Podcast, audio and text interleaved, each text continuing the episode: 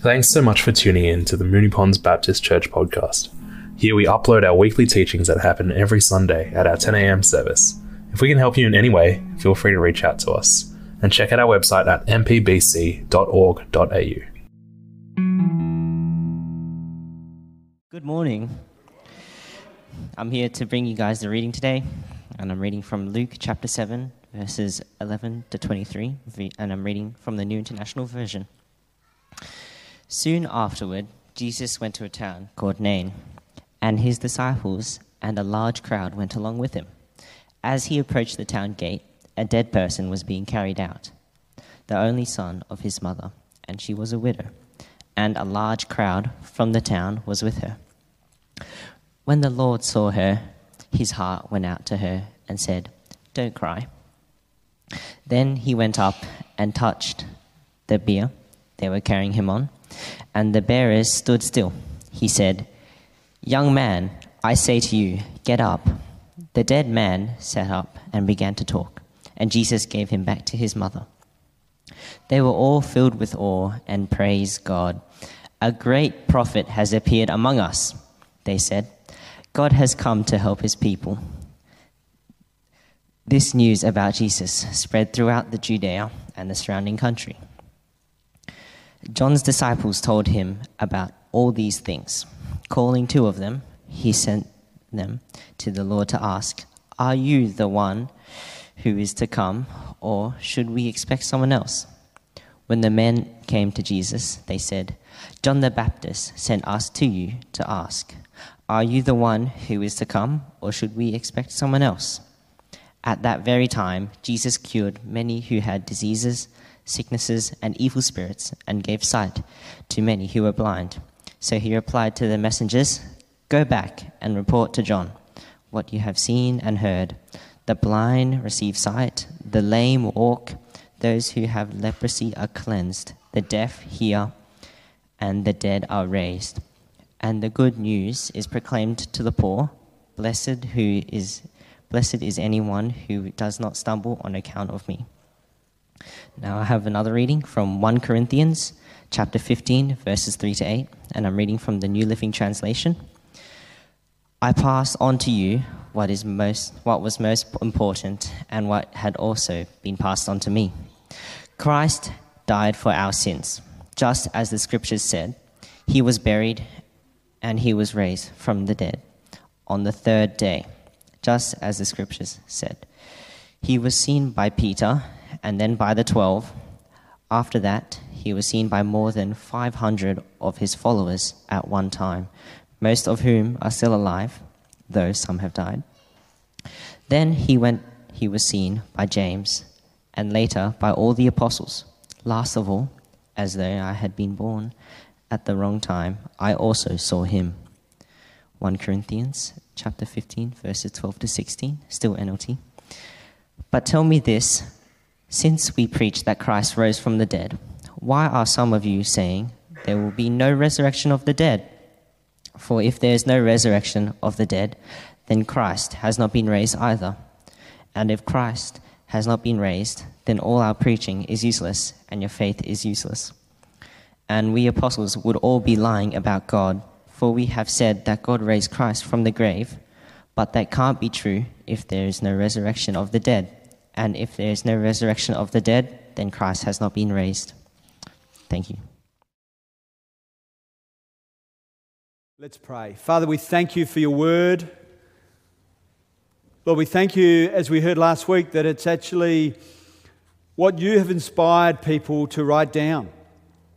It's, uh,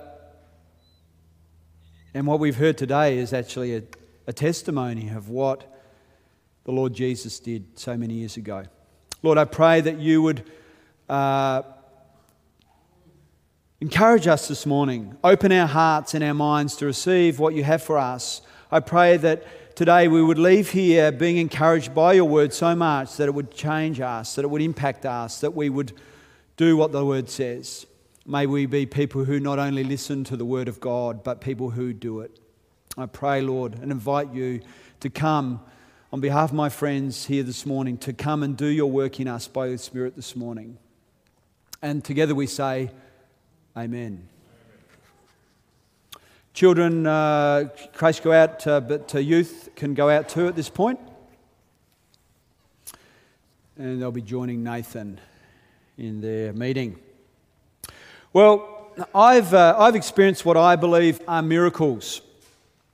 Uh, I've seen God answer prayer for healing, and I've seen uh, deliverance of people from demonic spirits and they defy any other explanation apart from God in my own mind as I've thought about them. But I've also prayed for healing at different times and in desperation and faith and actually not seen a miracle occur. And yet, despite this, I continue to pray and I ask God every day to do things beyond me, things that uh, I have no capacity to change myself, or I don't perceive that any human has the capacity to change. And I wholeheartedly believe that God can do those things if He wills. Now, I'm not sure what you think about miracles this morning. Some of you obviously have said you believe in them, uh, while others have said they don't, and maybe there's more here this morning who haven't answered that or have some doubts.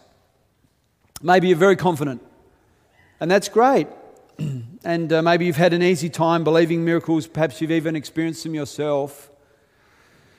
But I know there are others here today who do find it difficult to believe that they are true.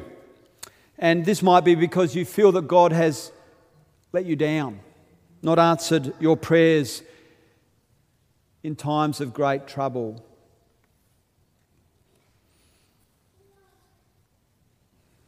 I stand with you. I feel that this morning because I have also wrestled with that myself. You struggled to rationalize them with what you know also about the laws of nature and the universe in which we live. But if you um, believe that miracles are not possible, then you're not alone. We live in an age of skepticism about miracles and about the supernatural. We know that the evolutionary biologist and atheist, again, I'm quoting from him, Richard Dawkins, says that Bible, biblical stories of miracles are just fairy tales, and that anyone with an ounce of common sense would completely dismiss even the idea of supernatural events, as belief in miracles is only for the uneducated, the gullible, or the simple minded. Now, we've got a problem there this morning because the difficulty for Christians is that the Bible is full of miracles.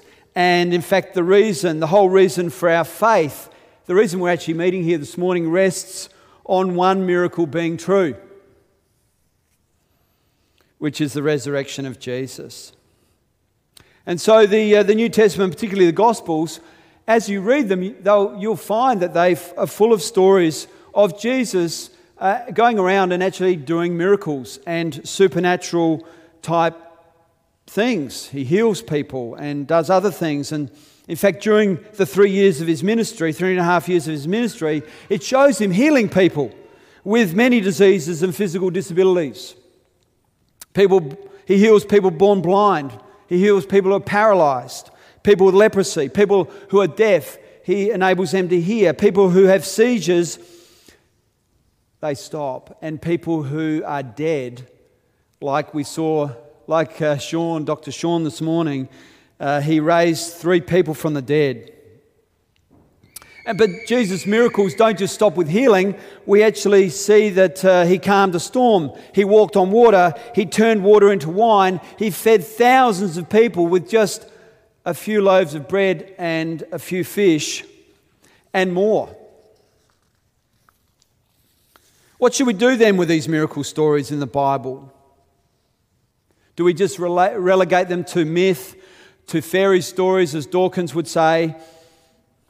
What should we even do with this, this story that we heard this morning, the recent one from a doctor in, in WA about miracles, the, the claims that people make, and there are many claims that people make of experiencing miracles. We have on our Mentimeter this morning, a number of people said that they've experienced them themselves.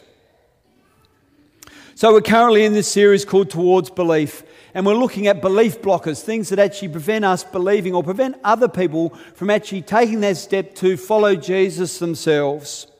And so today, miracles and the supernatural are one of those things. And therefore, I want to look at the evidence for miracles as well as why it's important to believe that God does do miracles and what miracles role, what, what role miracles play in our lives today. And so, to explore that, I want us to look at it through the story of Jesus raising the widow of Nain's son, as we've had read this morning beautifully by Micah. You see, as Jesus and his disciples are actually out on their itinerant ministry, in fact, Luke chapter 7 is actually full of miracles. He's just healed uh, the uh, slave of a uh, Roman centurion, not even by going there. he didn't even have to see the guy. And then they're on their way to another place and they come to this town or this village called Nain in southern Galilee. And as they come towards the village, they encounter this large funeral procession leaving the village. It's a big funeral. Luke says there's a big crowd there, and they're on the way to bury a young man who has just died. And Luke tells us more specifically about the person who has just died because it's really important for the story and what he's trying to bring out. You see, the person who's died is the only son of a widow. And this is important because it makes, helps us to understand what is going on in this story here. Because this is just not, although everyone who dies is an important story, but why did Jesus stop here and raise this young man to life? On seeing the funeral procession, Luke says that, uh, that when Jesus saw her, okay, read that. When Jesus saw her, his heart went out to her and he said, Don't cry. Then he stopped the funeral procession and he went up and he touched the wooden frame on which the, the body was being carried. And he said, Young man, I say to you, get up. Then Luke says that the dead man sat up and began to talk, and Jesus gave him back to his mother.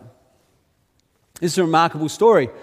Uh, there are only a handful of uh, stories in the Bible in which people are raised to life. And uh, are they embellished? Are they uh, told to make us believe that uh, Jesus is more powerful than he is?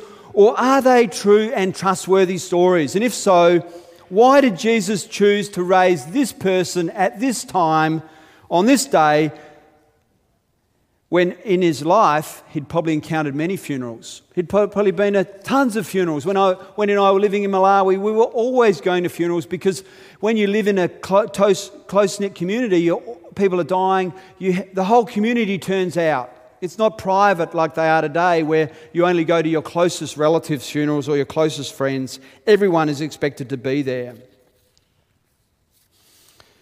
So, why did he do that when he'd been to so many funerals? Well, first, it's important to see that Jesus is actually moved by compassion in this story. But what's interesting is that the compassion isn't for the dead man, it's actually for the woman, for the widow. And so, the reason he's so moved is because being a widow was a very hard situation to be in at that time. You see, and a widow actually losing her only son was considered the worst thing that could happen uh, in the whole world to, to people there because it meant utter devastation for that woman. You see, we need to remember that at that time there was, no, there was no government support for widows, there was no safety net. A woman whose husband had died and had then had all her other children die was really on her way to complete and utter poverty. And so, but was Jesus acting abnormally here? Was it, was it just him? No. Because actually, what we see in the Bible is actually in other stories where Elijah, the prophet Elijah, and the prophet Elisha, they both responded with compassion and raised people to life. And who did those people, who were those people that they raised to life? They were sons of widows. You see? And they did this because they also saw human suffering at its deepest level in the plight of the widow who had lost her only son or her only child. In fact, whenever a prophet wanted to talk about the depth of human suffering, which actually resulted from living in a fallen world, they would liken that experience to actually a widow losing her son. In fact, Jeremiah says this is one example. He says, Put on sackcloth, my people, and roll in ashes, mourn with bitter wailing as for an only son. This might have been why so many people had turned out to the funeral that day, because for them, it also, in their own minds, was the most tragic, tragic event. The Jews, uh, the Jews knew the reason for deep suffering and pain in life. They knew that uh, it was due to the world in which we live and people being marred by sin, but they also knew that God had promised to do something about that. And they held, they held these things in tension, and, they, and it caused them to have a deep longing. You see, disease, death, blindness, deafness, poverty, brokenness, brokenheartedness.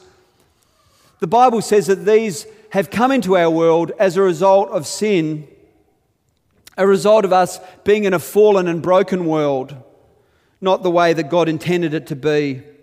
And in fact, if you read the first few chapters of Genesis, you will see that it, that it talks about a curse coming on humanity because of the rebellion of the first few people in the Garden of Eden.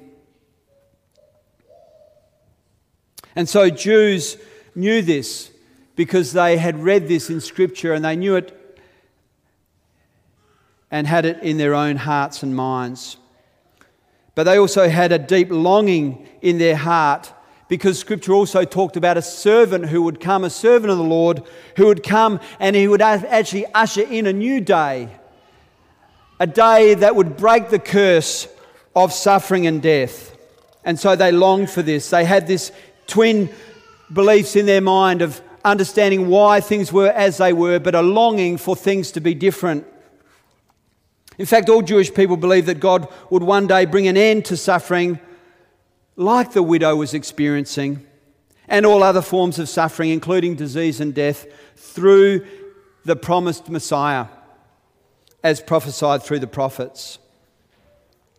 The prophet Isaiah is one who prophesied about this day that was to come, saying that the Lord's anointed would come and he'd bind, he'd bind up the brokenhearted He'd proclaim good news to the poor. He'd, he'd bring freedom to the captives. And he would open the eyes of the blind and ears of the deaf so that they could hear. Which is why when Jesus, moved by compassion, he raised the, the uh, widow of the, uh, the son of the widow of the uh, widow of son, widow of Nain's son back to life. It's why the crowd didn't just say, "Well, Wow, how does a thing like that happen? That's amazing. You see, that's a modern question. What people of that time asked was, when they saw Jesus do this, they said, Wow, what does this mean? A great, a great prophet has appeared among us. And they also said, and, and God has finally come to help his people. They saw something in this event which spoke to their hearts. They saw the miracle and they concluded that Jesus was a prophet in the same league as Elijah and Elisha, uh, who had in the past raised sons of widows to life. But there's something bigger also going on here in this story, more than the compassion of Jesus, more than the compassion of the prophet for the, the widows who had lost a son. And so we also, I believe, this morning, we also need to grasp the bigger story that's being told here, which, uh, which makes this raising of to life of the widow's son important. Not just for those who experienced it, because we might say, oh, wow, that's great. That's really good for those, uh, for those people who experienced that. But how does it help me? What does it mean for me? What does it mean for each of us this morning? That's the question we want answered, isn't it?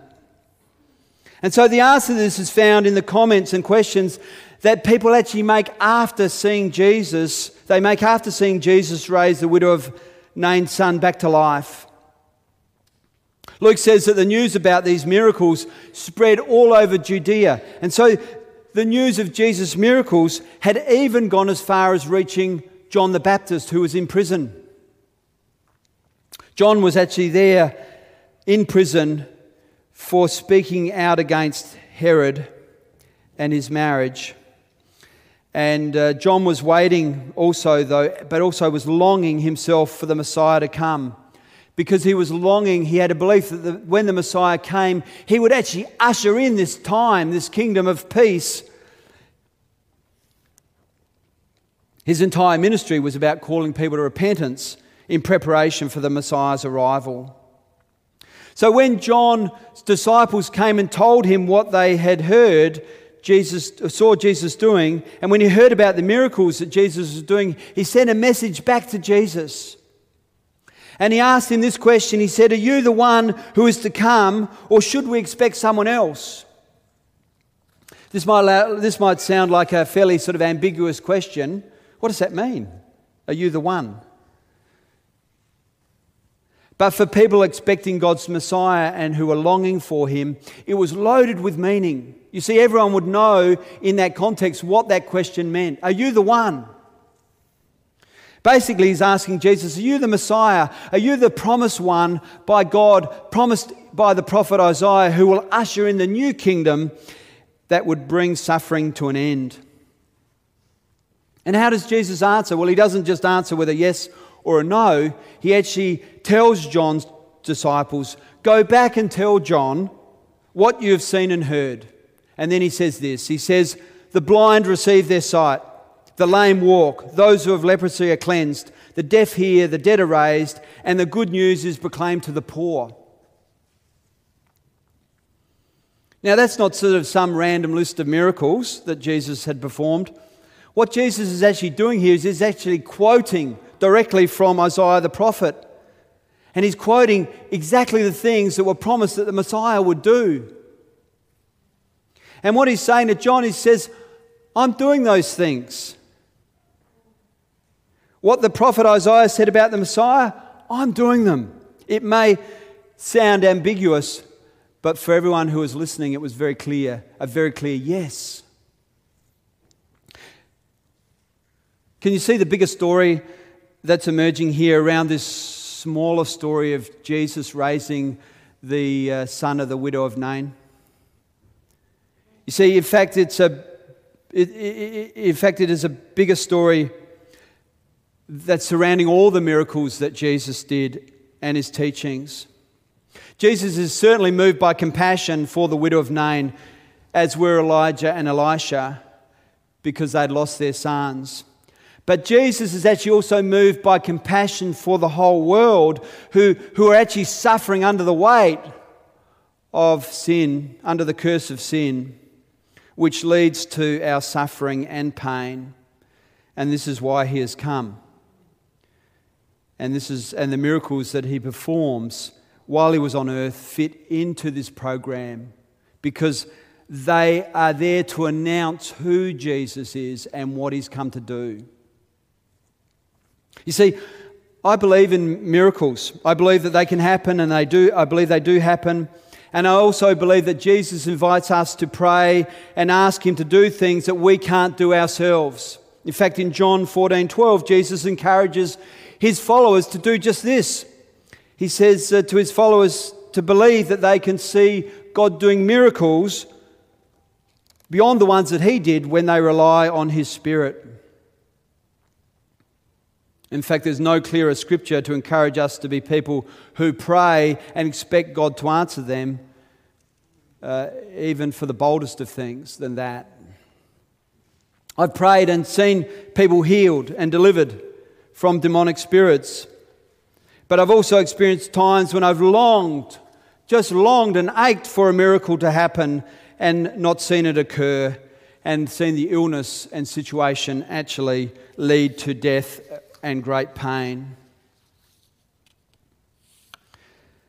When we read the story of Jesus raising the widow of Nain's son to life, and when we do that knowing that God has pro- what God has promised through his prophets that he would end suffering and pain and renew the earth, then we can begin to see the biblical understanding of miracles. You see, what they are is they are tasters, they are samples of what is to come. They are samples of what God's kingdom will be like, in which there will be no more sickness, no more pain, no more death. And this is what miracles the miracles of Jesus were doing in Jesus' day, and they're also playing a similar role in our world and in our life today. There are people who they're, they're, they're to help people to know the truth of who Jesus is. And this is what is happening in the story of Jesus raising the widow's son. The people were drawn to believe that Jesus was someone special. They said, Oh, he, he's uh, not just a miracle worker, but he's a great prophet. And they said that they saw this miracle that God has actually finally done something. He's come to help them. Unfortunately for that crowd at that point, they didn't take it far enough to know, really know who he is. But John the Baptist does. The Bible says that Jesus knew people and knew their hearts. And he didn't expect people to just to accept him as, as the Messiah without proof. And this is why Jesus answers John the Baptist's question as he does. You see, John was also looking for proof. Jesus says, Look at what I'm doing. Listen to what people are saying about me. Ask what is going on, and they will tell you what is going on. Don't just take my word for it. Don't just say, don't just believe what I say about myself. Look at what's happening. Christianity is, uh, is actually built on truth. It's not built on blind acceptance. Some people uh, who might be interested in Christianity might say, oh, it's very interesting, but, but actually, how can I know it's true? How can I know all these stories that, uh, in which Jesus is doing these things? How do I know it's true? Others will say, well, I, I just believe. I, uh, you know, I don't worry about the facts. They say, don't look into things too deeply because you might lose your faith. They say, oh, I don't want to think about the hard questions, I just want to believe.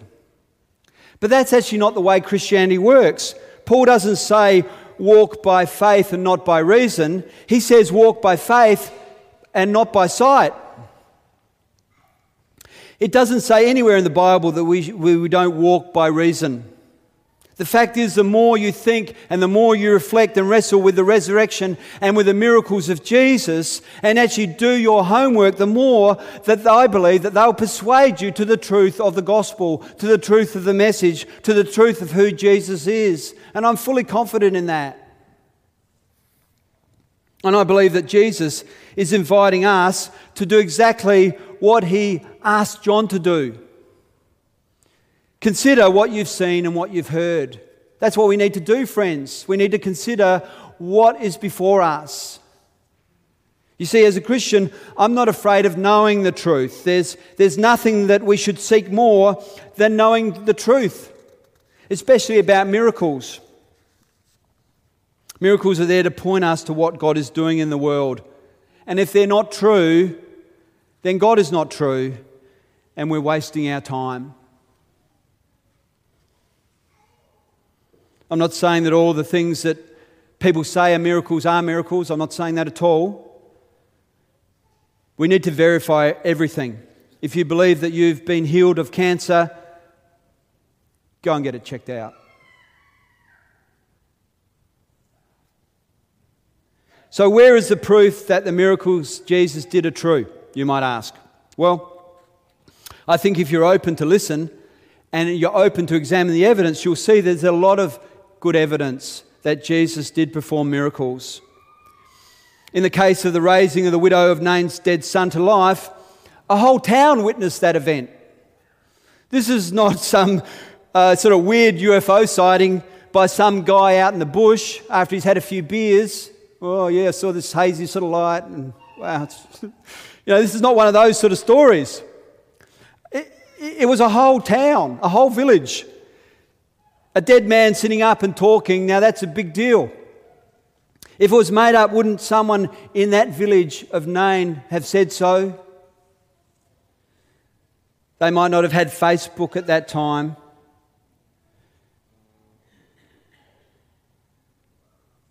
but they had plenty, a plenty good enough social network to have spread things around. The message of what Jesus was doing was spreading all around Judea. If he'd have been faking it, don't you think that message would have got around as well?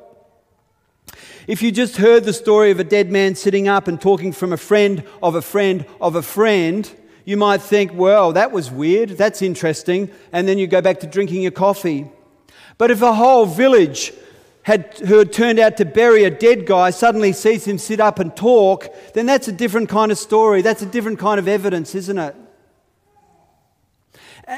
And if you do your homework, and I want to encourage you to do that, I hope you do that, then you'll find that there is this sort of evidence for the other miracles that Jesus did.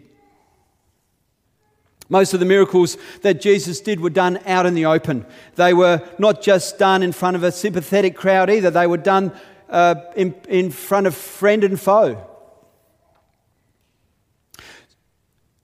So, what will it take, friends, for you to believe that the miracles of Jesus were true? You might even ask this morning, well, is it really even important to believe in them? As some of you have already commented.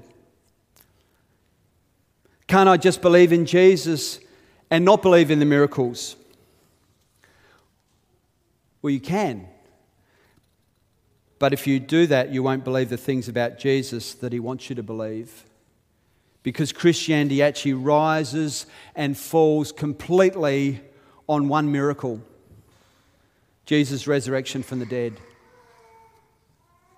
Even Paul tells people in 1 Corinthians 15 that everything of importance in Christianity rests on the resurrection of Jesus being true because through the death and resurrection of Jesus, God actually deals with our sin and shame, and the resurrection actually is the proof that death is defeated and that there will be a time of no more suffering to come.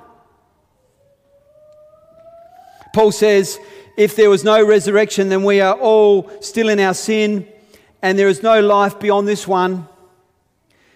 And if this is the case, he says, we should be pitied most of all. You gotta love Paul, don't you? So logical, but so blunt.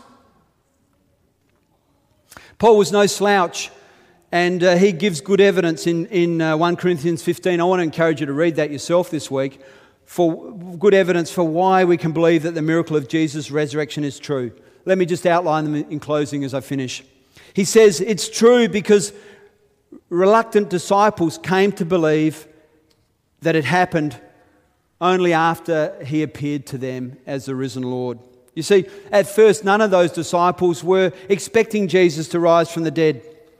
This is why they rejected him every time he said, I'm going to Jerusalem to be crucified or to die, they said, Oh, let's not have any of that sort of talk because they actually believed they were part of this movement, this different sort of movement, and he was going to be their leader right through the movement. When he dies, that sort of put an end to the whole thing in their mind. They were limited in understanding. But when Jesus did start to appear in his resurrected state, they also were slow and hard to convince. When women from their group actually went to the tomb to do after burial preparations and came back with a story that an angel, the tomb was empty, there was nothing in it, and an angel had appeared to them and said, Jesus has been, has been raised, they flat out refused to believe it. Ah, oh, what are you talking about? And we can see their skepticism most fully in the disciple Thomas, who wasn't present when Jesus first appeared at the resurrection. When the disciples told Thomas that they had also seen Jesus, he refused to believe. He said, Unless I see the nail marks in his hands and put my fingers where the nails were and put my hand into his side, I will not believe. Thomas is a man of our cultural moment, isn't he? He needed hard evidence. And, friends, this is what he got much to his embarrassment. I love this painting uh, by Caravaggio, The Incredulity of St. Thomas. It shows Thomas Thomas' finger. He wasn't, he wasn't actually putting his finger into Jesus' side there. Someone else was actually, if you look at the painting closely, that's, that's the disciples behind him's hand guiding it in there. You see, he, he couldn't even bring himself to do it. He couldn't even bring himself to look at Jesus.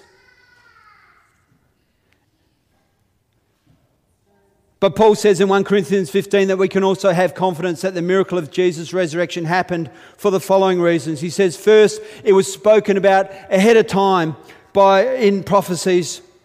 He says, second, it was witnessed by many people, including doubting and disbelieving disciples like Thomas, and as well as 500 other people who saw Jesus, the risen Lord Jesus, at one time.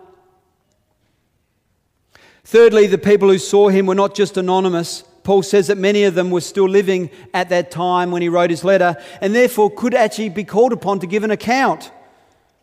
They could be called upon to be eyewitnesses to this event. And last but not least, Paul says that he himself had seen the risen Lord Jesus, which is really significant and significant evidence because there was no one at that time in history who had more invested in disproving Jesus as a fraud than Paul. You see, Paul had the special task of rounding up all the people who believed and proclaimed that Jesus had risen from the dead and, and his job was to haul them off to court and then throw them in prison or even see them executed. And he went far and wide to do that. And in fact, in his own testimony, he says, On one such journey to Damascus, I was suddenly blinded by a bright light and thrown to the ground. And I heard a voice say to me, Saul, Saul, why do you persecute me? He couldn't see anyone, just this bright light. And then he hears these words Paul, Paul hears these words. That's his other name. Because he asks, Who are you, Lord? And he hears these words I am Jesus, who you persecute. Paul found out that day that dead men can talk only when they've been risen from the dead. Friends, what will you do with this evidence? Luke tells us that he actually, if you read the beginning of Luke's gospel, he says that he wrote down this record he wrote down a record of what eyewitnesses said, and he also did a careful investigation of everything he heard. He was a real scholar. He was actually really researching it because he wanted to know the truth about Jesus. And he did so that people like you and I today, 2,000 years later, we can have a trustworthy account of what happened. Trustworthy evidence. And this is what we have, friends. And like Jesus' miracles, they are recorded so that we would believe and put our trust in Him and what He's done. The evidence is there. Either Christianity is a complete lie because it's based on myth and legend, and if it's that, then we should reject it. Or if it's true, if it's true, then we need, after considering the evidence, put our faith in Jesus and follow Him with our lives. Friends, what will you do today with that evidence? If you've never put your hope and trust in Jesus because you've been skeptical about the truth of miracles, then I want to invite you to take a step today and open yourself to Him. Because dead men do talk when they've been risen from the grave. For those of us this morning who do follow Jesus, then what do we do with this evidence? What do we do with, with these miracles? Were they just coincidences? Mm, I don't think so. The, the miracles of Jesus are not coincidences. Millions of people around the world who claim to experience them every day don't consider them to be coincidences. But I know there's one thing that's certain. If you don't ask God to answer your prayers, then you won't have answers to your prayers. And so I believe that in this story, there's a call for us to be people who pray. To actually really believe and take God at His word. Because if you never pray for something that you are desperate to happen, guess what? How do you get an answer for something you don't ask? It is, as William Temple said, when I pray, coincidence ha- coincidences happen. And when I don't, they don't. Friends, I want to encourage you today to pray for that son or daughter. To ask God to do the thing that you can't do, that no one else can do for that person. Why don't you take the courage to do that? For that friend, for that relative who is really sick, why don't you take the courage to pray for them? Because when you pray, coincidences happen. When you don't pray, coincidences don't happen. Friends, what will you do with that this morning? That's the question that I want to leave with you. And my prayer is that you would, you would be prompted to be people who pray, to begin to ask God for things more and more and more, and, and put your hope in Jesus this morning. Let's pray. Father, we want to thank you for the widow of Nain. We thank you for the story of the rising to life of her son, an incredible story.